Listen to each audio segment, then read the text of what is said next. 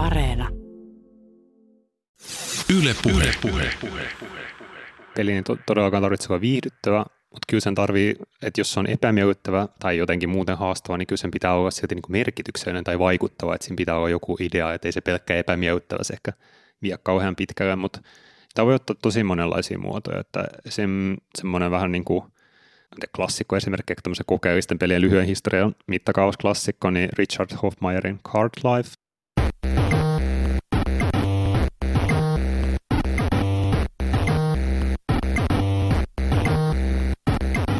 mikä on tota, tämmöinen peli, mikä simuloi semmoista niin vähävarasta elämää, että siinä pelataan hahmolla, joka yrittää selviytyä tämmöisenä, se on vähän niin kuin kahvikioski tai vastaava, että se menee joka päivä töihin ja sitten myy sitä kahvia tai jotain muuta ja sitten yrittää pitää se jonkun balanssin kasassa, niin se ei ole hauska peli, mutta se on tosi sellainen jotenkin, se on tosi koskettava ja tosi ajatuksia herättävä.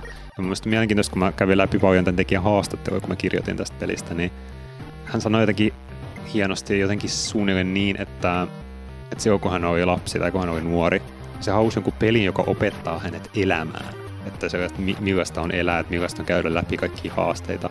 Ja että se päätti sitten myöhemmin tehdä sen itse. Niin tämä on mielestäni jotenkin tosi kaunis ajatus, koska just, että, just tämä, että viihde on niin kuin hyvä asia, kaikki tarvitaan viihdettä, se on mukavaa, mutta sitten myös tarvitaan muunlaisia asioita, esimerkiksi asioita, jotka opettaa meidät elämään, niin sitten pelikin voi olla tällainen asia.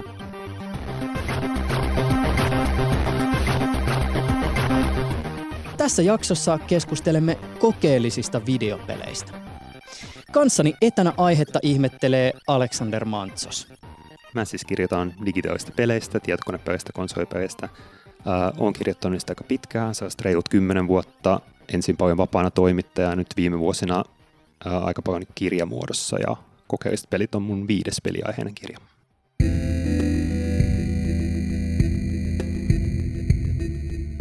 Kokeelliset pelit siis kertoo nimensä mukaisesti kokeista pelintekijöistä. Se on tota, vähän niin kuin sarja katsauksia ää, erilaisiin pelintekijöihin, jotka tekee jollain tavalla poikkeavia peliteoksia.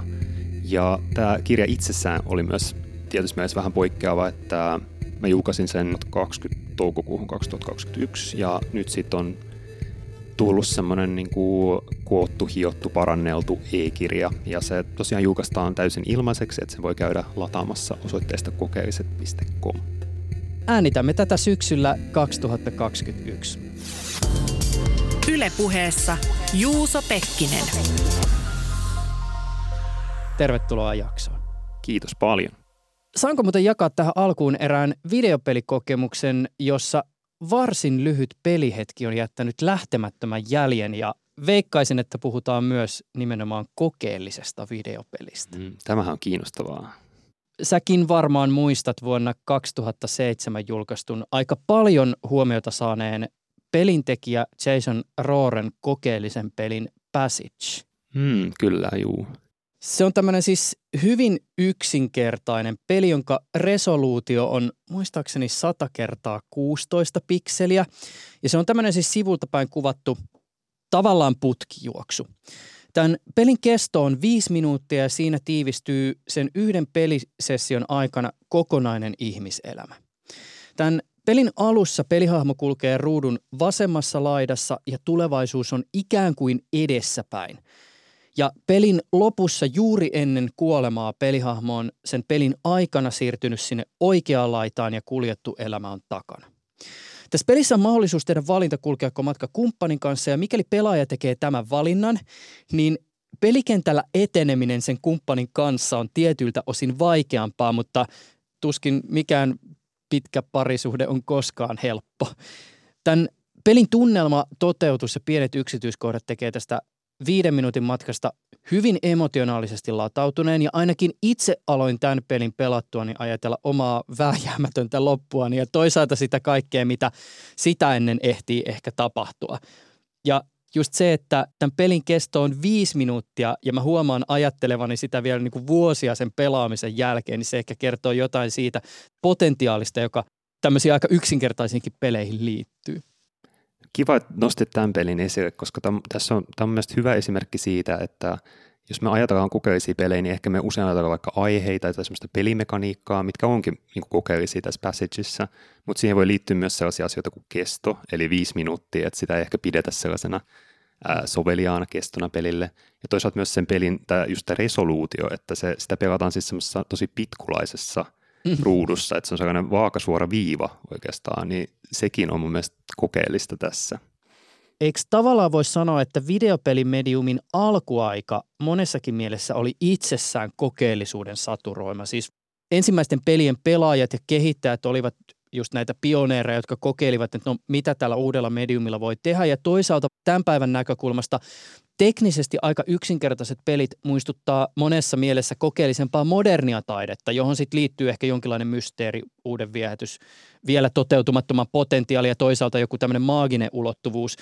Ehkä niin kuin kiinnostavaa näissä alkuaikojen aika yksinkertaisissa pikselipeleissä on myös se, että, että siinä missä tämän päivän ehkä niin kuin näyttävät grafiikat – kääntää sen huomion enemmän siihen peliin itsensä, niin alkuaikoina tuntui siltä, että se kokemus on selvästi enemmän sisäinen. Että se tulee joku sellainen aivan minimaalinen muutaman pikseli inputti, ja sen jälkeen, kuten kirjaa lukiessa tai podcastia kuunnellessa, niin ne kuvat ja tapahtumat on siellä niin kuin lukijan tai kuuntelijan päässä. Joo, siis tähän niin kuin tämä, tämä oikeastaan liittyy siihen niin kokeellisuuden määrittelyyn, että miten me lasketaan siihen, että tietysti mielessä pohjimmiltaan kokeellisuus on vain niin kuin uuden luomista – et se on ehkä niinku se, että mikä sitten lasketaan tarpeeksi uudeksi, että se olisi kokeellista ja näin. Mutta just, että, että se on ää, alku tuo elektronisia pelejä, niin siis tietysti mielessä ne oli kaikki kokeellisia, koska silloin mm. kehitettiin uutta ilmaisumuotoa, uutta viihdemuotoa, miksi sitä nyt haluakaan kutsua. Niin siinä on mielenkiintoista, miten siinä on samaan aikaan, että jos Pong tuli 72, ei tavallaan tämmöinen tosi yksinkertainen vähän niin kuin pöytätennis pelin, niin sitähän kopioitiin aivan niin kuin valtavasti, että jos, et, et muutaman vuoden ajan niin kuin oikeastaan kaikki teki Pong-klooneja, että siinähän, siinä mm. oltiin todella kaukana kokeellisuudesta, mutta jos toisaalta puhutaan semmoista niin kuin kolikkopelien kulta-ajasta, mikä on silleen, ää, 70-luvun loppuun, 80-luvun alkuun, niin johon tuli niin kuin aika paljon tällaisia niin kuin klassikoksi näitä kolikkopelejä, niin siinähän tavallaan kehitettiin uusia pelilajeja ja semmoisia, että, että, että kun ei ollut semmoista mallia, että mitä pelissä pitää olla, että hei, me on tämmöinen niin kuin pöytätennispeli, me on joku ammuskelupeli niin kuin Space Invaders, mutta me ei voi olla peli myös siitä, että sammakko kävelee tien yli, tai me ei voi olla mm. joku peli tota, ää, oluen kaatamisesta laseihin tai jostain hampurilaisten teosta tai siitä, että joku niin kuin vaikka Donkey Kongissa se, että, että siinä hypitään, niin se oli tavallaan tietysti myös uutta. Tai joku Pac-Man, että mikä, mikä ihmeen peli tämä on, että joku keltainen tämmöinen pyöreä tyyppi pakenee jotain kummituksia sokkeossa, että ei siinä ole mitään järkeä. et, et siinä mielessä ne, että siinä oli semmoinen idearäjähdys, mitä voi kutsua kokeelliseksi, mutta sitten toisaalta ää, tästä varmaan puhutaan myös, myös tämän keskustelun aikana, mutta sitten ne tavallaan asettu tietysti mielessä niin vakiintuneeksi pelityyleiksi.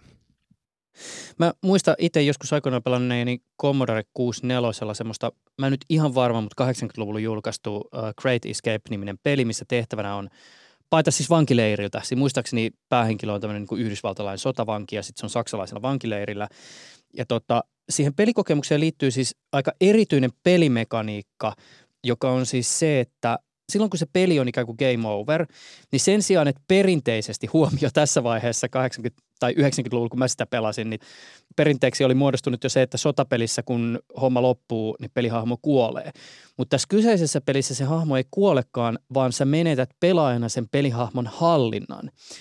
Hänen mielensä ikään kuin murtuu ja hänen niin kuin halunsa paeta sieltä vankileiriltä loppuu pelihän muuttuu sen jälkeen vaan siis sellaiseksi, että sä katsot sitä mekaanisesti vankileirin rutiineja toteuttavaa pelihahmoa ja that's it.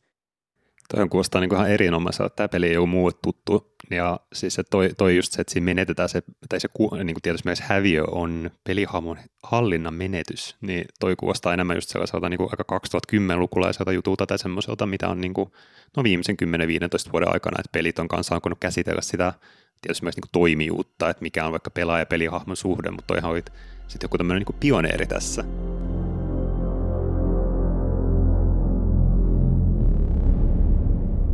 Kuten sä tuossa jo vähän avasitkin, niin meidän olisi varmaan olennaista määritellä, mistä me puhutaan, kun me puhutaan kokeellisuudesta tässä yhteydessä. Mutta onko tämä itse asiassa kysymys, jota pitäisi alustaa kysymyksellä siitä, mitä pelit ovat? Koska jos kokeellisuuden ytimessä on se, että se jollakin tavalla haastaa tyypillisen rajoja, niin sitten lienee olennaista myös tietää, että no, mikä se niinku tyypillinen on tai mikä on se valtavirta, josta poiketaan. Musta tuntuu, että tässä on kaksi vastausta, missä yksi on niin kuin hyvin helppo ja semmoinen aika selkeäkin, ja toinen on niin kuin loputtoman monimutkainen. Et se helppo vastaus on tietysti myös se, että, että me on tiettyjä käsityksiä, että mitä, millaisia pelit yleensä on. Et niissä on jotain voitto-häviöehtoja, että ne jotenkin haastaa pelaajaa, ja sitten semmoisilla tavoilla, jotka – toistuu monissa pelissä. Että se voi olla vaikka, että jos on, puhutaan sitä FPS-pelistä, räiskintäpelistä, niin se on siitä, että semmoista niin kuin reagoinnista ja toiminnasta, ampumisesta, liikkumisesta. Jos se on joku peli, missä pitää tehdä vaikka yhteistyötä muiden kanssa, niin se on just se, että miten sä luet vähän niin kuin muita ja toimit niiden kanssa, tai vaikka joku arvoitusten ratkaiseminen tai tällaisia. Että voidaan luetella niin kuin joitain tämmöisiä pelityylejä, niin sit, että se kokeellisuus on sitten tavallaan sitä, joka ei tottele näitä. Et esimerkiksi sitä, että se ei aseta pelaajalle selkeää semmoista, että hei, et onnistuitko nyt tässä pelissä, että miten tässä mm. kävi, haastaa jotain tällaisia. Mutta että sitten jos haluttaisiin joku semmoinen todella vedenpitävä niin kuin määritelmä tästä, että mikä on tarpeeksi kokeellista, niin se, sehän on niin kuin mahdotonta. Se on yhtä mahdotonta kuin se määritellä peliä tai määritellä taidetta. Että mä itse puhun tässä kirjan kontekstissa, että mä valitsin tämän kokeelliset sanan, koska se on mun mielestä jotenkin, että siitä tulee heti joku tiettyyn suuntaan vievä mielikuva. Että se on tietysti myös yleistajuinen termi, että jos puhuttaisiin vaikka sitten vaihtoehtoisista peleistä tai jostain tämmöistä, niin sitten että, että mikä tämä on.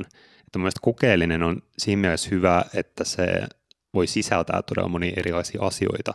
Ja sitten mun määritelmässäni, että kokeellinen peli voi olla sellainen, että se voi olla aika konservatiivinenkin tietyiltä osa-alueilta, mutta jos siinä on ainakin joku yksi juttu, mikä on joku sellainen kokeellinen tai kiinnostava, niin siitä voidaan puhua kokeellisena, tai ainakin siitä voidaan ylipäätään puhua, koska sitten siitä saadaan jotain ajatuksia, jotain uutta. Jos me nyt yritetään määritellä jotain niin kuin videopeliä, niin otetaan joku esimerkkimääritelmä. Videopeli on interaktiivinen viihdemuoto, jota pelataan tietokoneella, konsolilla tai mobiililaitteella. Mm. Moni tietyssä mielessä ehkä niin kuin nyökyttelee tälle. Mutta sitten taas toisaalta, eihän pelit ole välttämättä viihdettä. Mainitsit tämän pelillisyyden tai pelaamisen tai jonkinlaisen tavoitteellisuuden. No Joo, mutta onko esimerkiksi vaikkapa kävelysimulaattorit tätä? Avataan kävelysimulaattoreita vielä myöhemmin. Ja toisaalta jotenkin sen pelillisyyden on siellä ehkä oltava, koska muuten määritelmä siitä, että meillä on interaktiivinen sähköinen viidenmuoto tai medium, niin pitää sisällään vaikkapa jotkut niin CD-rommit. Itse ajattelen samoin, että, että vaikkapa niin kuin taiteen määrittelyssä ja videoperien määrittelyssä on jotain samaa. Että meillä on aina jokin teos, joka jollakin tavalla haastaa sen määritelmän. Että jos vaikka taideteoksen sisältyy vaade ilmaista jotain inhimillistä, niin miten sellainen taide, joka on esillä taidekalleriassa ja tekijä apina, niin eikö se sitten ole taidetta? Tai jos teos edellyttää intentiota, niin onko koneen generoima taide taidetta? Tai jos määritelmä on niin sanotusti institutionaalinen, eli taidetta on se, että taidemaailma myöntää jollekin asialle teostatuksen, niin miten määritellä taidemaailma ja jääkö tällöin esimerkiksi outsider-taide tai itse-taide määritelmän ulkopuolelle? Ja vähän sama peleissä, kun se tavallaan olet päässyt siihen, että okei, tätä pelit about on, niin sitten takavasemmalta tulee se joku juttu, joka on niin kuin aivan täysin erityyppinen. Joo, tässä, musta tuntuu, että tässä on joku 5, 6, 7 pointtia, mihin voisin tarttua, mutta se muutui mieleen sellainenkin asia, että musta tuntuu, että meillä on nyt sellaisia teoksia, joista on niin kuin just vaikea sanoa, että mitä, mitä ilmaisumuotoa ne edustaa tai mitä ne oikeastaan on. Että se, että missä kontekstista niistä puhutaan, niin se tavallaan tekee niistä sitten pelejä tai kirjallisuutta tai taidetta tai jotain. Koska mm. Yksi sellainen mielenkiintoinen asia, mitä olen huomannut, että jotenkin tämmöisen viime viimeisen vuoden suunnilleen aikana, että, että mulla on tuo paljon kyselyä semmoisista tuo puhumaan tai kirjoittamaan jotain digitaalista kirjallisuudesta ja peleistä. Ja tämä on mun mielestä aika mielenkiintoinen kysymys, koska mun mielestä digitaalinen kirjallisuus on todella vaikea määritellä, että periaatteessa se on niin kuin kirjallisuutta, joka jotenkin käyttää niin kuin interaktiivisia alustoja hyväkseen, mutta mikä sitten sit erottaa sen peleistä. Ja, tota, Tekstiseikkailusta. niin, siis kun mä oon siis kirjoittanut vaikka en kauheasti, mutta vähän semmoista niin kuin Twine-peleistä. Twine on sellainen kehitysympäristö, missä käytännössä tehdään niin kuin tämmöisiä tekstimuotoisia, niin onko ne pelejä, teoksia, mitä ne onkaan. Ne on vähän, mm. niin kuin niin kuin, vähän niin kuin nettisivuja, että siinä niin kuin linkataan hyperlinkkejä yhteen, että sä painat linkkejä, että saat uuden tekstin ja sitten sieltä sä valitset, mihin suuntaan sä lähdet ja näin. Niin tietysti mielessä ne ei ole, niin kuin, että yleensä ne muistuttaa enemmän vaikka jotain novellia tai jotain runoa, jossa on joku interaktiivinen elementti. Jotenkin se konteksti, että se jotenkin assosioituu peleihin. Että kun monet pelin tekijät puhuu niistä tai on tehnyt semmoisia pieniä Twine-pelejä, niin sitten niistä puhutaan pelien yhteydessä. Siksi mäkin olen välillä kirjoittanut niistä. Mutta vaikka ne on ehkä lähempään kuitenkin kirjallisuutta, niin sitten tässä on tämmöinen outo niin kuin tämmöinen, että ne ei niin kuin mätsää jotenkin yhteen. Vielä sen verran itse asiassa palaan tähän institutionaalisen määritelmään, joka siis tyypillisesti puhutaan esimerkiksi niin kuin taiteen viitekehyksessä. Ja sehän ei ole siis niin kuin ongelmaton. Muistaakseni George Dickey esitti sen 80-luvulla ja sitten Dickey itsekin tuli jossain vaiheessa siihen tulokseen, että no ehkä tämä ei olekaan niin hyvä, mutta paransi sitä, vei eteenpäin. Ja ajatus siitä, että kun joku about on galleriasta tai taidekriitikko sanoo, että tämä on nyt taidetta, niin sitten se suurin piirtein on. Niin mä itse jotenkin kiinnittänyt huomiota siihen, että tietyllä tavalla tämmöinen niin institutionaalisuus ehkä tässä niin pelienkin ja kokeellisten pelien määrittelyssä videopeleiksi on jollakin tasolla läsnä. Puhutaan vielä näistä kävelysimulaattoreista myöhemmin, mutta nehän on esimerkiksi sellaisia pelejä, joille kaikki ei ole valmiita myötämään videopelin statusta. Mutta sitten niitä kuitenkin myydään esimerkiksi sähköisissä videopelikaupoissa, siis esimerkiksi Steamissa. Ja sitten taas toisaalta pikanttina yksityiskohtana se, että kun Apple oli esimerkiksi Epicin kanssa nyt tässä hiljattain oli tämä valtava oikeudenkäynti, missä oli miljoona haaraa, niin sen yhteydessähän Epic yritti jotenkin perustella, että Fortnite ei itse asiassa ole videopeli, vaan se on tämmöinen niin metaversumialusta, vaikka sitä myydään pelikaupoissa tai ikään kuin pelinä. Niin, no siis tässä just tapahtuu tätä niin kuin tämmöistä rakoilua, että nämä asiat vuotaa toisiinsa, että mikä, niin kuin, että mikä erottaa semmoisen niin kuin kaupallisen pelin kokeellisesta tai pelin jostain metaversumijutusta.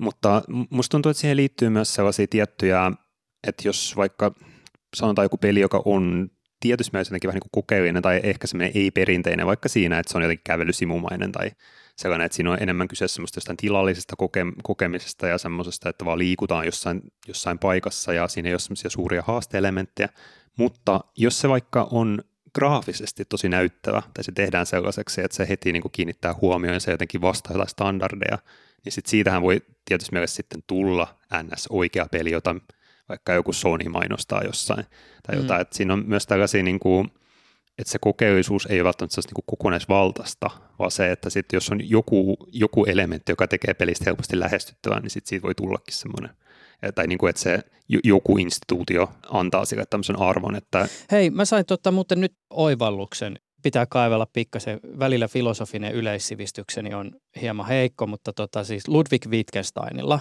mm. saksalaisella vai itävaltalaisella filosofilla oli tämä ajatus näistä siis tota, Perheyhtäläisyyksistä. Joo, perheyhtäläisyyksistä. Eli tavallaan meillä on asioita, jotka eivät ikään kuin määritelmällisesti välttämättä itsessään mene johonkin niin kuin tiettyyn lokeroon. Että, pelit. niin, esimerkiksi pelit.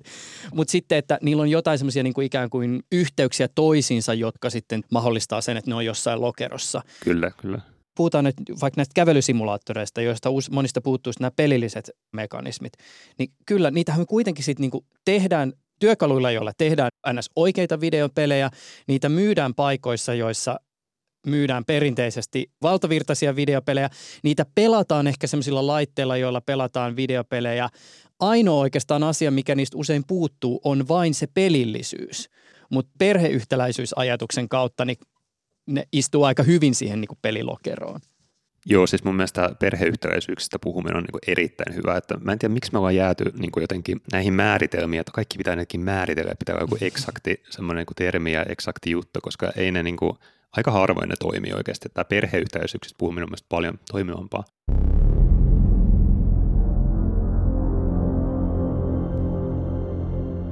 Mutta toinen asia, mitä nyt kun kuuntelin sua, niin kun sä puhuit niin pelillisyydestä, että kävelysimusta puuttuu pelillisyys, niin Mä en tiedä ensinnäkin, että, että äh, sanottiinko me, että millaisia pelejä kävelysimut on. Jos joku ei tiedä, niin ne on siis sellaisia pelejä, missä lähinnä, niin kuin, että, että ideana on tilan kokemus, että just tämä, että niissä kävellään paljon ja katsellaan ja jotenkin koetaan ja niistä puuttuu tietyt, just usein tämä häviö tota, ehto, että niissä ei voi hävitä, että yleensä niissä liikutaan jostain alkupisteestä loppuun, ehkä käydään läpi joku tarina, ehkä ei.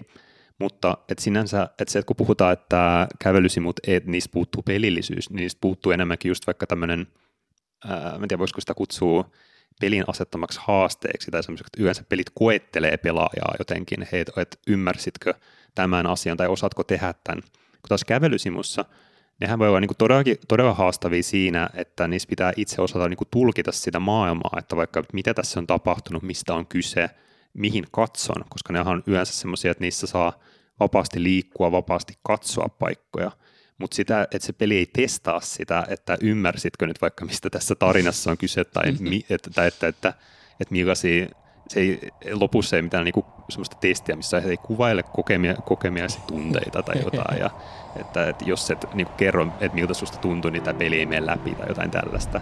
Että sinänsä se on mun mielestä aika niinku vahvastikin niinku interaktiivisia ja aktiivisia. Ne pakottaa semmoiseen niinku omaehtoiseen ympäristöön tutkimiseen. Eikö voi sanoa, että tietyllä tavalla yksi tämän genren aloittajista on tämä Dear Esther-peli? I've begun my voyage in a paper boat without a bottom. I will fly to the moon in it. I've been folded along a crease in time, a weakness in the sheet of life.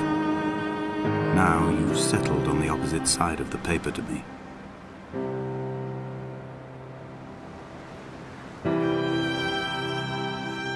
Joo, se on aika sellainen niin hyvä lähtökohta siihen. Ja sehän on niin kuin mielenkiintoinen just, koska kävelysimutkin voivat tosi erilaisia, että Dear Esther esimerkiksi on sellainen, että se kestää noin tunnin, ja siinä lähinnä just vaan kävellään sellaisessa saarella eteenpäin.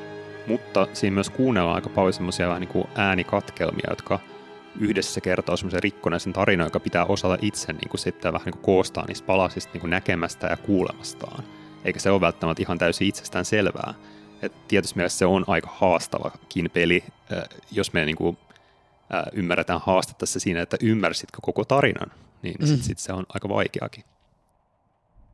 Eikö voisi muuten itse asiassa sanoa, että kävelysimulaattorit on tavallaan ehkä kaikkein tunnetuin kokeellisimman pelin genre. Ja puolustan tätä väitettä muun muassa sillä, että kävelysimulaattorit on ehkä näkyvimmin viimeisen kymmenen vuoden aikana olleet niitä pelejä, joiden kohdalla on laajemmin kysytty sitä, että no mikä peli nyt on ja mitä siltä edellytetään.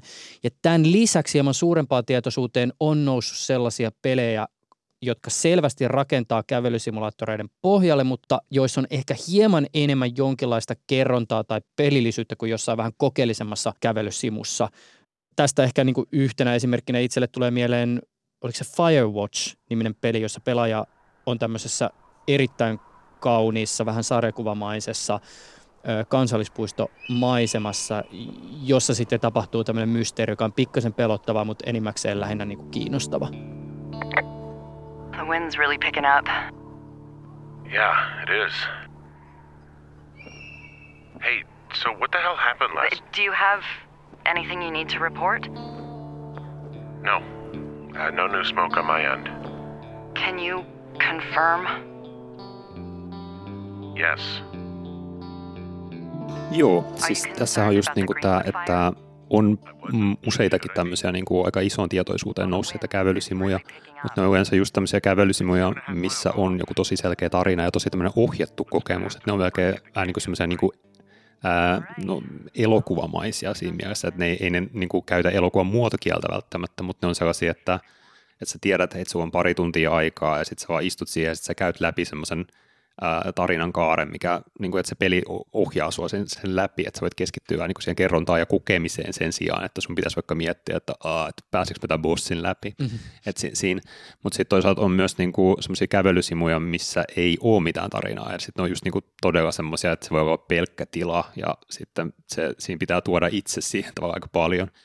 Mutta se on ihan totta se, mitä sanoit, että, että ne on ehkä semmoinen niin tunnetuin kokeellisen pelin muoto, ja se, että musta on, on useampi syy, että sieltä just kun tuli nämä Dear Esterit ja tämmöiset muut niin kuin tämmöiset ekat enemmän huomiota saaneet pelit, niin että ne ehkä niin kuin oli käynnistämässä tämmöistä isompaa keskustelua kokeista peleistä yleisesti, vaikka silloin ehkä käytetty sitä kokeista pelit sanaa samalla tavalla, niin että se, se tavallaan olisi pelkkä se keskustelu myös se tavallaan se negatiivinen huomio, että se mm. teki niistä tavallaan tunnettuja, että ne, jotka oikeasti vihas niitä ja keksitään haukkumasana ja kaikkea, niin ne oikeasti tietysti myös auttoi populari- popularisoimaan niitä. Ja sitten on just nämä Firewatchit ja tämmöiset. Mutta tota, tämän takia niitä voisi myös sanoa oikeastaan, että, että onko ne enää kokeellisia. Mä, en oike, mä sanoisin, että ei ne oikeastaan ole enää. Et sen takia, että miksi, mä kans, niinku, miksi me puhutaan niistä nyt ja miksi mä puhun myös kirjassa jonkin verran niistä, että, että se on sellainen aika sellainen niin kokeisten pelien peruspalikka tietysti mielessä, että ehkä – tässä vaiheessa alkaa jo olla vähän niin kuin historiallisesti, mutta se pitää tietää tietysti mielessä, jos, jos on niin kuin halu tietää jotain kokeellista peleistä, että se on sellainen niin kuin perusta, mistä lähdetään, mutta se ei ehkä enää niin kokeellinen.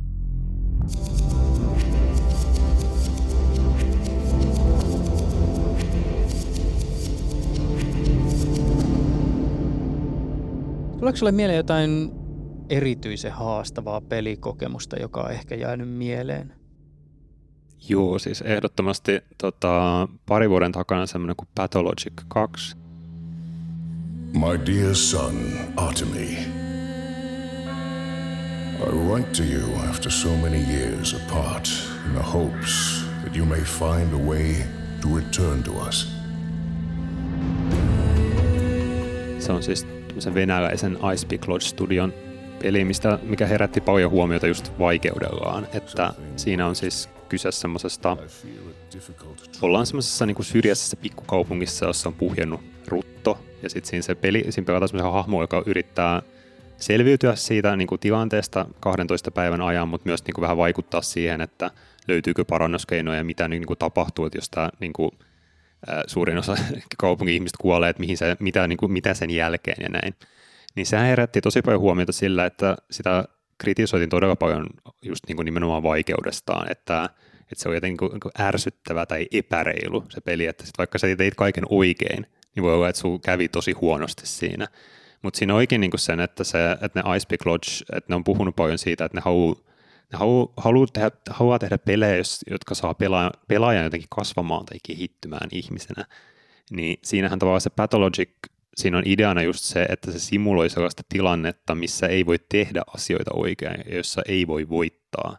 Niin tavallaan se, että vaikka siinä vaan keksisi jonkun sellaisen tavan, että hei hei, että jos mä teen asiat näin, niin sitten mä pärjään päivästä toiseen niin sitten se on tavallaan ennakoitu, ja sitten se vaan, vaan niin vaikeutuu ja vaikeutuu se peli, kunnes siinä lopussa, että siinä vaan niin raahaudutaan loppuun niin viimeisillä voimillaan. Mutta mut se toisaalta myös, niin kuin, että, se on, että se on myös tosi vahva viesti sellaisesta inhimillisyydestä ja siitä semmoisesta myös semmoisia sankarimyyttejä vastaan, että peleissä me tosi usein ollaan niitä semmoisia supertyyppejä ja semmoisia onnistuja, ja sekin on taas, niin kuin, että, että siinä itsessään ei ole mitään väärää, että, että ne voi olla myös hyviä tarinoita ja me tarvitaan semmoista kannustusta ja kaikkea esikuvia, mitä ikinä. Mutta sitten kun meillä on pelkästään niitä tarinoita, tai, tai ne tarinat toistuu yhä uudestaan, niin sitten sehän johtaa just sellaisiin ongelmiin, että meillä tulee semmoinen loputon niin kuin itse, itsetuntokriisi, että miksi minä olen tällainen jotenkin, että mä en pysty mihinkään, vaikka kaikki nämä kuluttamieni tarinoiden päähenkilöt pystyy vaikka mihin. Mun mielestä Pathologic 2, vaikka se on tosi just se on niin kuin tosi haastava ja tavallaan niin kuin todella epämiellyttävä, niin se on todella sellainen niin kuin, mä tiedä, kannustava siinä mielessä, että hei, että et sä epäonnistut, mutta se on täysin okei. Okay. Se on niin kuin, että, se, että, se me, että usein se menee just näin ja silti jotenkin elämä jatkuu. Että se, on, se on mun mielestä tosi innostava siinä. Mutta just tämmöinen, niin että, että sitä, en tiedä, onko oikein sanoa, että sitä ei ymmärretty, koska että – kuinka paljon niin kuin myös jotakuta voidaan niin kuin pakottaa pela- pelaamaan jotain todella epämiellyttävää, koska jos puhutaan vaikka jostain vaikeasta elokuvasta tai epämiellyttävästä elokuvasta, niin se kestää sen pari tuntia suunnilleen, paitsi jos on satan tangoja, sitten se kestää sen 7-8 tuntia. Mutta toisaalta Pathologic 2 kestää joku 30 tuntia, ja se vaatii todella aktiivista osallistumista siihen, että siinä oikeasti pääsee siihen loppuun, että se on todella, se vaatii tosi paljon, ja mä en syytä ketään, joka niin kokeilista peliä totesi, että tämä ei ole mun juttu, mä en jaksa ja se on täysin okei, okay, mutta se on tavallaan sille, että, että kriitikon näkökulmasta siinä pitäisi mun mielestä vähän jotenkin sille, että pitäisi miettiä monipuolisemmin sitä, että jos, jos pelin vaikeus on jotain muuta kuin semmoista, että ää, kehittymällä paranet, niin mikä, mikä sen idea sitten on, että sitä pitäisi miettiä jotenkin vähän paremmin. Toisaalta kyllä mulle tulee mieleen ehkä semmoisia niin valtavirtaisempiakin pelikokemuksia, jotka tietyllä tavalla pitää sisällään ehkä tämmöistä vähän niin kuin vastaavanlaista kerronnallista potentiaalia. Ja siis sitä kautta, että siinä pelikokemuksessa on jotain semmoista, joka haastaa tosi voimakkaasti nimenomaan sen viihtymisen ja ehkä sitten Tästä tulee yhtenä esimerkkinä itselle mieleen tämä vuoden 2012 peli Spec Ops The Line, joka siis periaatteessa on päällepäin tämmöinen aika perinteinen räiskintäputkijuoksu FPS, joka sijoittuu tämmöisen niin kuin valtavan katastrofin kokeneeseen Dubaihin, jossa pelaaja pelaa tämmöistä erikoisjoukkojen sotilasta. I need you to see what you've done. Dubai's running out of time, gentlemen. Let's move. Alun jälkeen peli alkaa pikkuhiljaa monessakin mielessä muuttua tavanomasta vastenmielisemmäksi. Siinä on esimerkiksi semmoinen hetki, jossa pelaaja pakotetaan toteuttamaan aika rankkaa väkivaltaa esimerkiksi siviilejä kohtaan siinä hetkessä tietämättä tekojensa seurauksia, mutta se on joku semmoinen ehkä tietynlainen niin kuin taitepiste siinä pelissä. Se kokemus muuttuu tämän jälkeen myös niin kuin aika surrealistiseksi ja kummalliseksi. Ja tämän pelin pohjalta kriitikko Brendan Geok kirjoitti aikoinaan melkein 200-sivuisen analyysikirjan Killing is Harmless, jossa kirjoittaja käy käytännössä sen pelin läpi ihan pienintä piirtoa myöten.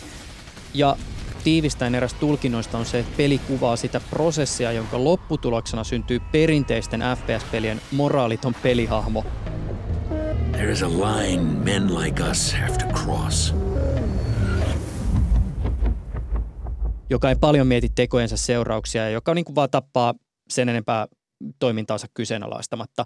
Mutta tässä ollaan ehkä mun mielestä jonkun sellaisen äärellä, johon liittyy kiinnostavalla tavalla just se, miten mainstream-pelitkin voi potentiaalisesti pitää sisällään ehkä jotain sellaista, joka perinteisesti liitetään niin sanotusti vaikeampaan taiteeseen.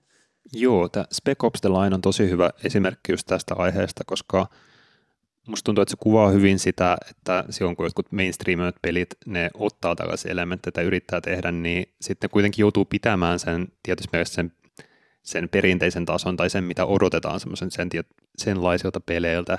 Ja sitten se sit, sit kokonaisuudesta tulee jotenkin ehkä vähän sellainen ää, jännittävä, koska esim. just tässä Spec Ops The Line, että siinä on selvästi, mulle on välittynyt sitten sellainen fiilis, että se pelin käsikirjoittaja tai joku tällainen niin taiteellinen ohjaaja, niin hän on halunnut tehdä just tämmöisen niin FPS-pelien kritiikin ja tällaisen, että, että siinä on just tämä moraalinen aspekti ja kaikki mutta samalla sen pelin on pakko, on ollut pakko olla myös perinteinen semmoinen FPS-räiskintä, niin. tappo, armeija peli, ja sitä on myös niin kuin mainostettu sellaisena, että se on tosi hauskaa lukea jotain semmoisia niin kehityshaastatteluja siitä pelistä ennen kuin se on julkaistu.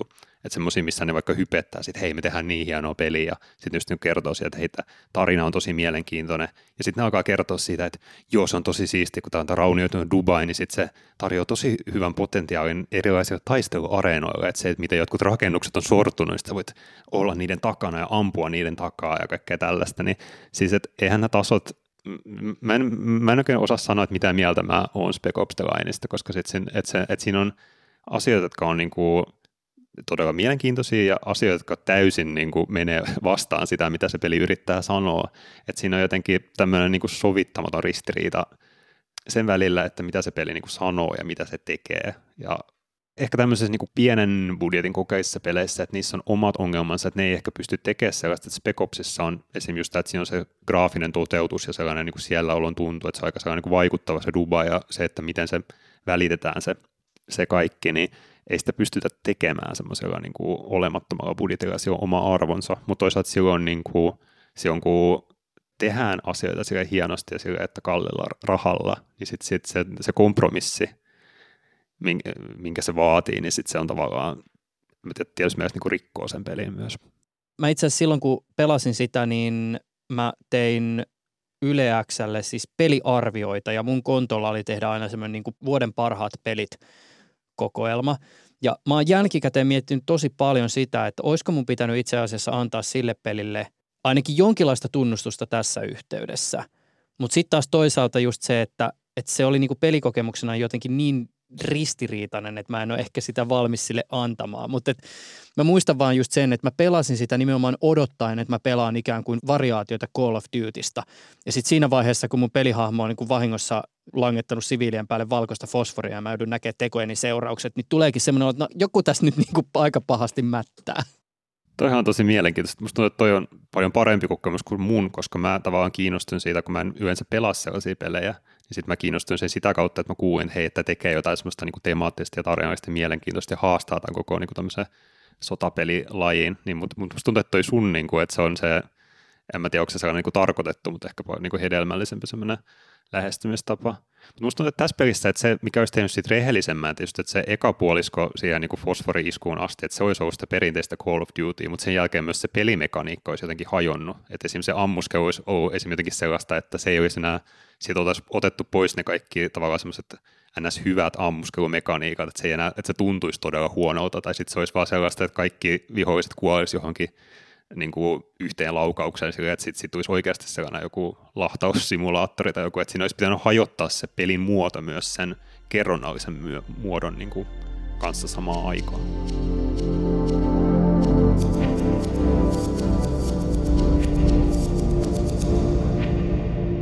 Alexander Mantsos, tässä sun kokeelliset pelit kirjassa sä tuot esiin näitä erilaisia pelintekijöitä. Ja ainakin itselle jäi mieleen pelintekijä, joka siis ei ole tuttu, mutta tässä kuvailun perusteella alkoi aika kovasti kiinnostaa.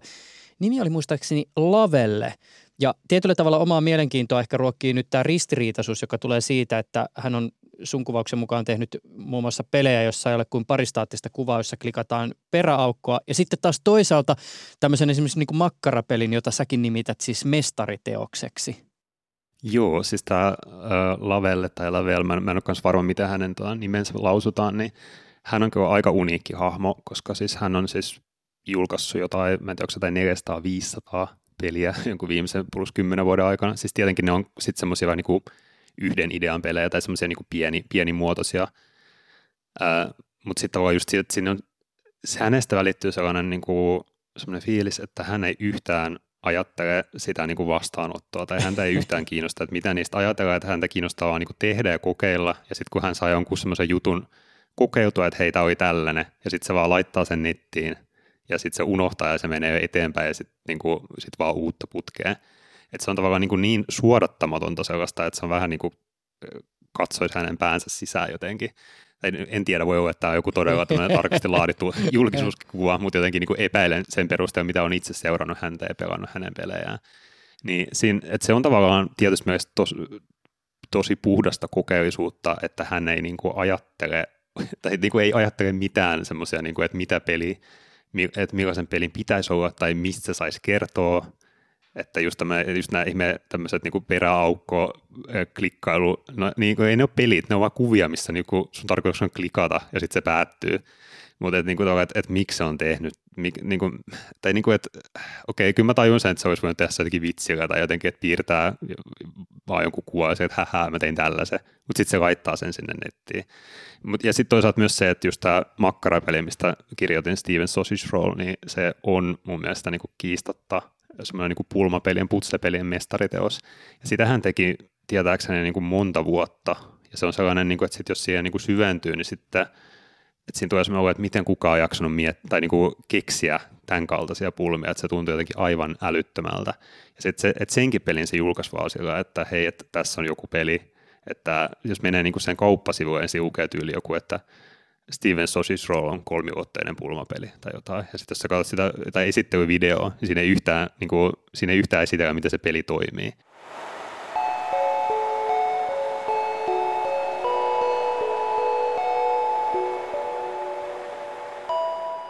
Niin siinä on mun mielestä tavallaan semmoinen tietty kokeisuuden asenne ää, sekä hyvässä että vähemmän hyvässä. Että mun mielestä niin kuin, hän olisi voinut niin kuin, tiettyjen niin kuin, julkaisujensa kohdalla miettiä, että kannattaako näitä julkaista ja sitten sit voi puhua, että, että, että pilaako ne tämän tyypin niin kuin sitten nämä, nämä, nämä sen tietyt julkaisut tämän koko, koko tuotannon vai ei vai mitä. Mutta siinä on mun mielestä tosi puhdasta, puhdasta kokeisuutta. Just sitä, että ehkä se kokeisuus, että jos me puhuttiin määritelmistä, puhuttiin perheyhteisyyksistä, mutta se voi olla myös niin kuin asenne, jonka sitten myös vaan niin kuin tunnistaa, että jokin jossain on semmoinen kokeellinen viba. Mitä siinä muuten tapahtuu siinä makkarapelissä? Se on jaettu kenttiin. Jokaisessa kentässä on makkaroita, jotka pitää paistaa semmoisten grillien päälle. Siinä ohjataan hahmo, joka on iso haarukka, ja sitten se voi niinku liikkua oikealla vasemmalle eteenpäin ylöspäin. Näin, ja työnnellä näitä makkaroita. Mutta se on sellainen, että sit kun se aloittaa, niin se jokainen pulma vaikuttaa täysin mahdottomalta, vaikka ne on niinku tosi pieni, että se vaan hahmo jotain makkaroita. Ja, mutta sitten kun tavallaan tietää, miten ne ratkaistaan, niin on tosi nopeita ratkaista. Että se ei ole kyse siitä, että sun pitäisi kehittää joku semmoinen sadan askeleen joku juttu, vaan että että siinä tavallaan täytyy saada semmoinen niin oivallus. Mm. Että semmoinen joku, että miten ei näe, että miten niitä makkaroita voisi liikutella. Ja sitten se tavallaan syvenee jonkun 30 tunnin aikana vaan semmoisella tavoilla, mistä tulee semmoinen, että miten tämä on mahdollista. Että se, että se ekan viiden minuutin aikana sä tietysti mielessä näet kaiken, mitä sillä peli on tarjottavana, mutta se vaan syvenee ja syvenee ja syvenee. Ja musta tuntuu itse asiassa nyt, kun me naureskellaan just sitä, että kun me puhutaan makkarapelistä, niin miksi se on nimennyt, että se on tehnyt tämmöisen niin magnum opuksen, mikä, mistä voidaan sanoa, että on yksi parhaita pulmapelejä ikinä, ja se on nimennyt sen Steven Sausage Rolliksi. ja se on peli, jossa paistetaan makkaroita. Et se on mun mielestä sellainen tietysti mielessä, että, että se, en tiedä, että, että jo pelkästään se nimi, niin sitten se tavallaan, musta tuntuu, että se pilaa sen pelin niin tosi monet tyypit, ne on sekä, että ne on heti sekä, että tämä on vitsi, mä en ikinä tule koskea tähän. Ja sitten ihan varmasti se on tiennyt sen, se on silti tehnyt sen. Ja sitten se, se tämä on mun mielestä tosi kiehtovaa. Mä muistan vierailleeni noin kymmenen vuotta sitten Amsterdamin nykytaiteen museossa, jossa oli, ja nyt en siis muista nimeä ja olen kadottanut kaikki aiemmin paperille kirjoittamani taidemuistiinpanot, mutta et siis jonkun tosi tunnetun ä, tilallisista installaatioista tiedetyn käsitetaiteilijan teoksia. Ja yksi teos jäi erityisesti mieleen. Teos, joka oli sijoitettu tämmöisen valtavan valkoisen tilan keskelle, ja se oli siis käytännössä huone, johon pääsi sellaista tosi ahdasta käytävää pitkin. Ja se huone oli sisältä siis vaalea kuutio, joka oli valastu muistaakseni sinertävällä valolla. Aikani ihmettelin huonetta, olin siellä sisällä, hämmästelin, että no onpas sininen huone, totesin, että ihan kiva ja poistuin pois sitä ahdasta käytävää pitkin. Ja kun mä pääsin ulos, niin se teoksen jonkinlainen todellinen luonne paljastui vasta siellä huoneen ulkopuolella. Kun mä olin hetken tuijottanut sitä sinertävää valoa ja kylpenyt siinä, joka muuten toi hieman mieleen julkisten vessojen sen sinertävän valon, niin aiemmin valkoinen tila näyttikin hetken aikaa silmissäni oranssilta. Siis koko maailma, joka mua ympäröi, oli yhtäkkiä oranssi joka oli siis todella sykähdyttävä hetki. Ja taiteilija siis tässä hyödyn sitä, että kun silmä hetken altistuu tietylle värille, niin silmä alkaa tämän altistumisen jälkeen sävyttää näkökenttää tämän alkuperäisen varin vastavärillä – tässä on jotenkin mun mielestä vähän samaa kuin siinä, että näkee livenä jotain niin kuin 60-luvun minimalistisia veistoksia, jotka saattaa olla vain niin kuin joku iso metallikuutio tilassa.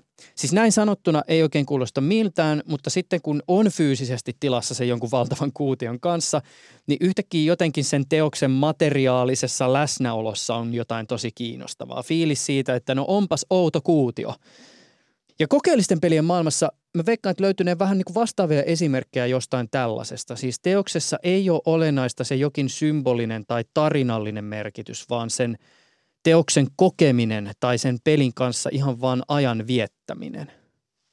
Joo, musta tuntuu, että se on niin kaiken taiteen tehtävä tietysti mielessä niin tarjota jotain kokemuksia, joita me ei ehkä osata sanallistaa tai muuten, niin kuin, että, että me ei niin kuin, tai mitä ei, ei sanallistaminen ole ehkä oikea niin kuin, termi tässä, mutta sellainen niin kuin, ei voida, voidaan kuvitella, mutta ei me, me ei ehkä riitä sitä mielikuvitusta tai se, että ne tarjoaa jonkun semmoisen niin oikotien, ehkä voidaan sanoa sellaisen niin kuin, tiettyyn kokemukseen, jolla maailma näyttäytyy jotenkin erilaisena ja näin. Ja siis pelit on siis ihan selvästi on väline, jolla voi tehdä tällaisia, tarjota tällaisia kokemuksia. Ja tietysti mielessä ne on parastakin melkein, mitä pelit voi tarjota sen niin kuin sellaisen niin kuin pelkän ajankulun sijaan. Voisin nopeasti nostaa vaikka Icewater Gamesin Eidolon nimisen pelin, mikä on periaatteessa kävelysimu, eli tällainen, että se tapahtuu Washingtonin osavaltiossa jonkun semmoisen määritelmätään katastrofin jälkeen, että kaikki ihmiset on kadonnut ja kaupungit on raunioitunut ja näin. Sitten siellä liikutaan ja haetaan semmoisia viestejä, mistä niin vähän selviää, että mitä tapahtuu ja näin poispäin. Mutta siinä on myös mielenkiintoista, että siinä on ihan valtava se pelialue ja se, että se peli ei mitenkään niin ohjaa, että mihin suuntaan sun pitäisi lähteä. Siinä on tiettyjä semmoisia pieniä vihjeitä voi saada, mutta että, että siinä ei oikein tiedä, että missä on tai mitä kohti kulkee. Ja siinä just niin kuin vaan kuljetaan todella pitkään ja valitaan reittejä, välillä tulee joku iso vesialue tai joku vuoristo tai joku, ja sitten joutuu, jos oli vaikka koko ajan menossa johonkin pohjoiseen, ja sitten onkin se, että okei, mun täytyy muuttaa reittiä, jos mä en tiedäkään minne mä menen. Ja sitten kun kävelee johonkin suuntaan, niin yhtäkkiä alkaa näkyä jotain semmoisia niin luurankomaisia rakennusta, raunioita tai jotain vastaavia, sitten tosiaan hetkellä, että mitä täällä oikein on, ja sieltä löytyy sitten jotain mielenkiintoista. Niin se peli on, se on tietysti mielessä niin pelillisesti aika yksinkertainen, mutta se tapa, jolla se pysäyttää sellaiseen – että siinä ei niin kuin, kun tapahtuu niin vähän, ja sitten siinä ollaan semmoisessa niin kuin luonnossa vaan, ja sitten välillä se näkyy jotain eläimiä, ja sitten päivä vaihtuu yöksi ja takaisin päiväksi, ja sitten alkaa sataa tai jotain vastaavaa, niin, niin se on sellainen niin kuin, mä tiedän, luontokokemus on, totta kai oikea luontokokemus on erilainen, mutta se ehkä sellainen, että semmoinen niin kuin eksymisen ja semmoisen niin kuin mittakaavan kokemus. Ja se, sen just, että entä jos ei olisi, jos ihmiset katoaisi täältä, niin miltä se tuntuisi. Niin tavallaan se, että se on tavallaan niin hidas ja iso se peli tai näin, niin sitten se, se tarjoaa sellaisen. Tässäkin tulee ehkä mieleen tämmöinen niin kuin tietyllä tavalla ehkä vähän sitten taas kuitenkin valtavirtaistunut pelityyppi, joka mahdollisesti on alun perin ehkä lähtenyt liikenteeseen jostain niin kuin vähän toisen tyyppisestä.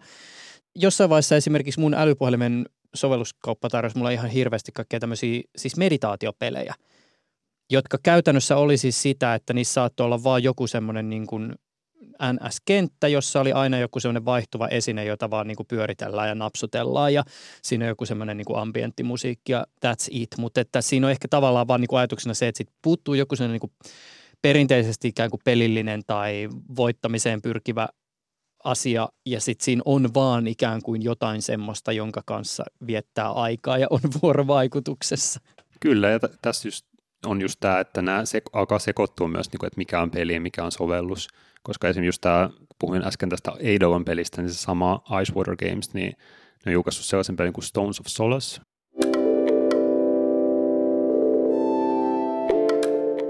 Mikä on just vähän niin kuin ehkä tämmöinen niin kuin meditaatio kautta ambient-peli, että se on tarkoitus käynnistää joka päivä. Ja sitten siihen tulee semmoinen semmoinen kivipatsas, joka yleensä joku esittää jotain eläintä tai jotain muuta asiaa, niin sitten sille asetellaan semmoisia kukkia vähän niin kuin, niin kuin lahjaksi ja sitten siinä ollaan hetki vaan semmoisen tosi miellyttävän semmoisen rennon tunteen äärellä.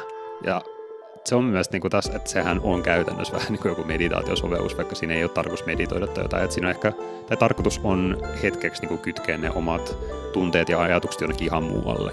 Ja sitten niin kuin palata siihen päivittäin niin kuin pariksi minuutiksi niin, niin tavallaan se, että onko tämä peli, onko tämä sovellus, mitä tämä on, mutta myös just taas, että pitäisi palata siihen, että tai ei, ei siihen, että mitä se on, vaan onko se kiinnostavaa ja tarjoaako se jotain.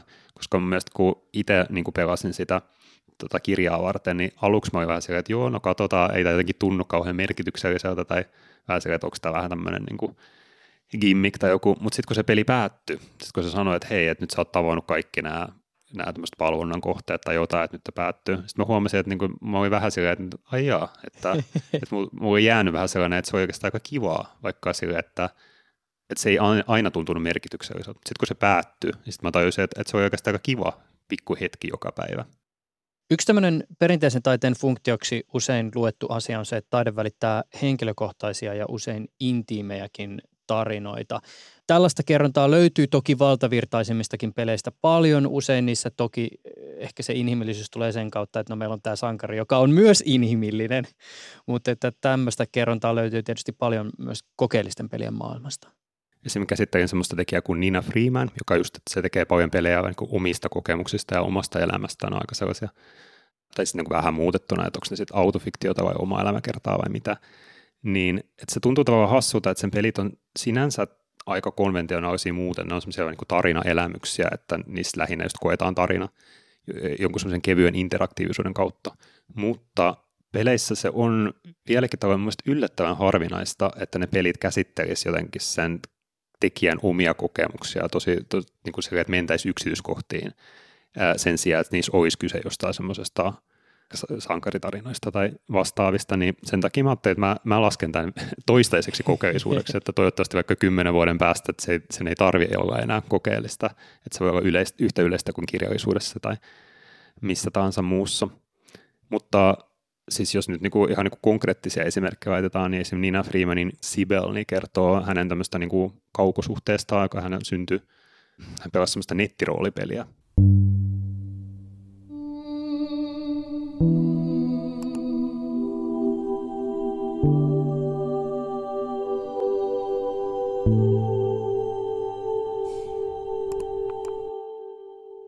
semmoisen toisen pelaajan kanssa alkoi jutella paljon, että he ystävystyi ja sitten he tapas kerran ja vietti yhteisen yön yhdessä ja sitten hyvästeli eikä nähnyt enää koskaan toisiaan. Niin sitten Freeman on tehnyt tästä aiheesta pelin, mikä tavallaan on, niin kuin, että siinä luetaan, että ollaan vähän niin kuin sen nuoren Nina Freemanin tietokoneella ja luetaan viestejä ja pelataan pelejä ja sitten... Hey, what's up? Let's just private chat. Sick of all these fuckers in the main channel.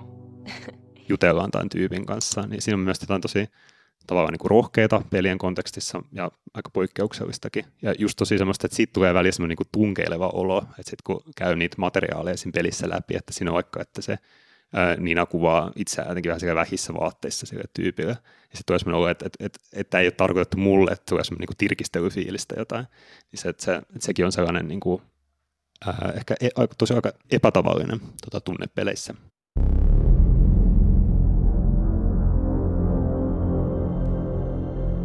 Olen tavallaan sun kanssa samaa mieltä, että kaikenlainen niin kuin, ehdottomaan määrittelyyn pyrkiminen on turhaa, paitsi tietysti, jos haluaa hyvi- hyviä ja kiivaita baarikeskusteluja, niin se on tosi tarpeellista. Koska äänitämme tätä baarissa tälläkin. Joo, just, nim, ette just nimenomaan näin.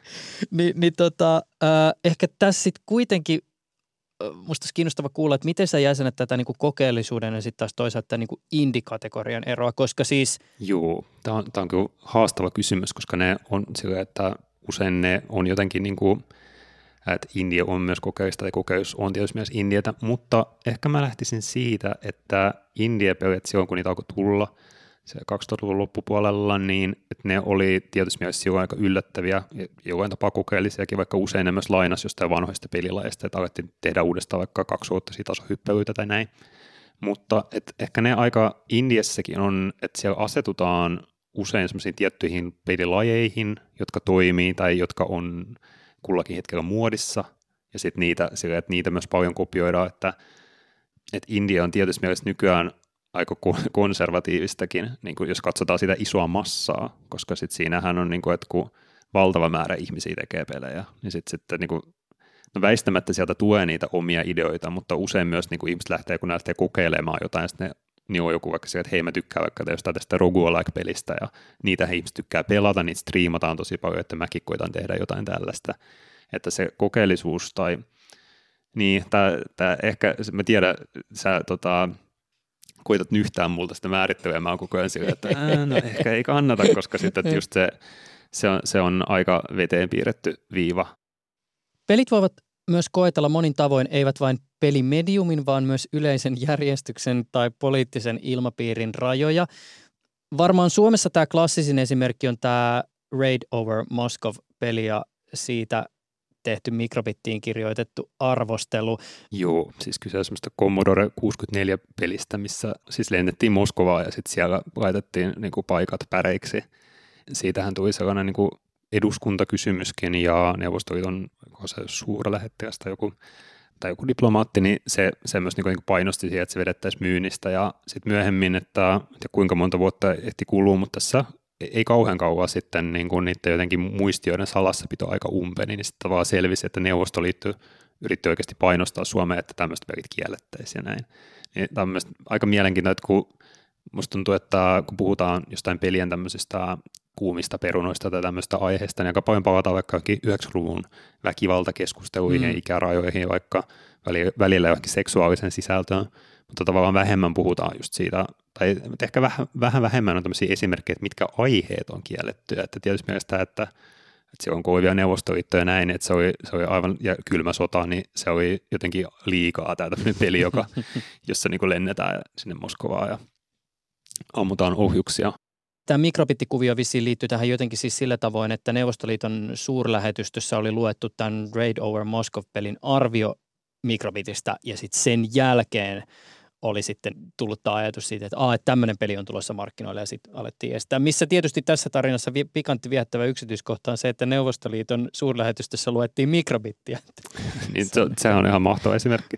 Joo, siis se niin kuin just siinä arvostelussa, että en nyt muista sanaa tarkkaan, mutta sitten se alkaa jotenkin, että tämä on jännittävä maanpuolustuspeli, jossa sinun pitää, tai että ja ampua ohjuksia Kremliniin tai jotain, jotain, niin kuin tällaista, että, sit, että just, että jos ei ole ollut myös niin kuin sel, selvyyttä siitä, että kuinka tavallaan alkeellisia ja tavallaan semmoisia aika hölmöjäkin ne sen ajan semmoiset niin kuin toimintapelit oli, niin sitten jos niin kuin luki sellaisen jutun, että mitä, että tässä hyökätään Neuvostoliittoon, tämä on vakava asia, niin joo, se on aika mielenkiintoinen keissi kyllä mullahan niin esimerkkään tässä on Red Candle Games, mikä on tämmöinen niin taivaanalainen studio, niin Devotion.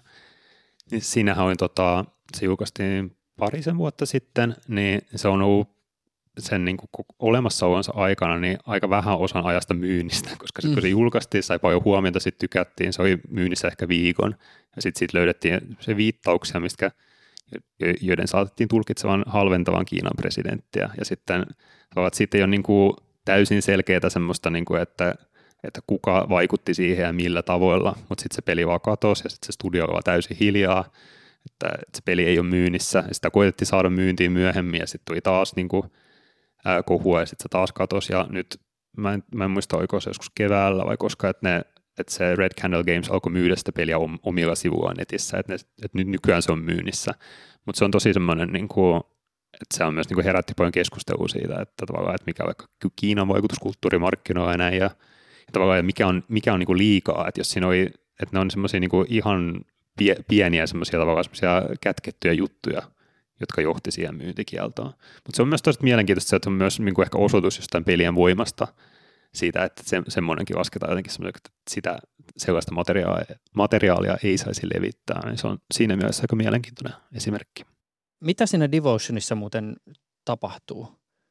Se kertoo vähän semmoisen niin perheen tarinan, jossa on niin kuin tragedia, että siinäkin on että lapsi ei voi hyvin, että siinä on terveysongelmia ja sitten että miten siihen haetaan apua, yliluonnollista apua ja miten se vaikuttaa sitten siihen niin kuin perhesuhteisiin ja mitä siinä tapahtuu. Että siinä on tavallaan, että siinä on semmoisia vähän niin kuin hypitään ajassa, että on koko ajan samassa asunnossa, mutta eri aikoina. Ja sitten siinä tavallaan vähän siitä ympäristöstä sitten niin kuin tulkitaan, että mitä tapahtuu ja mitä, mitä siinä tarinassa kävi. Se on aika traaginen.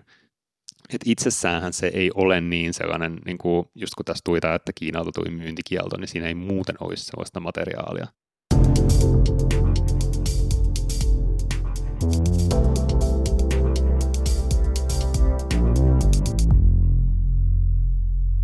Suosittelen myös vilkaisemaan tätä kirjaa, mistä nyt ollaan niin puhuttu, koska ei siis tarvitse lukea kokonaan, voi myös vaan niin oikeasti vaan selaa läpi ja katsoa, että mikä sieltä on semmoinen vaikka, että mikä näyttää mielenkiintoista, mikä kuulostaa, koska just tavallaan, että, että ei kaikki pelit ole kaikille, eikä tarvi olla. Että just ehkä hakee semmoista, että mikä, mikä puhuttelee itseään eniten. Että onko se semmoinen, että kun hakee jotain kerrontaa, onko joku tietty aihe, vai haluaako joku semmoisen, niin kuin, että se pelimekaniikka, että sillä tehdään jotain jännittävää, haluaako haastetta, että mitä niin kuin haluaa, että siis, että kannattaa vähän niin kuin selailla ja sitten makustella, että mikä on just mulle sitä niin kuin semmoista kokeellisuutta, jota kaipaa. Alexander Mantsos, kiitän valtavasti haastattelusta. Kiitoksia paljon, oli tosi mukavaa olla täällä. Etäbaarissa. Etäbaarissa, kyllä.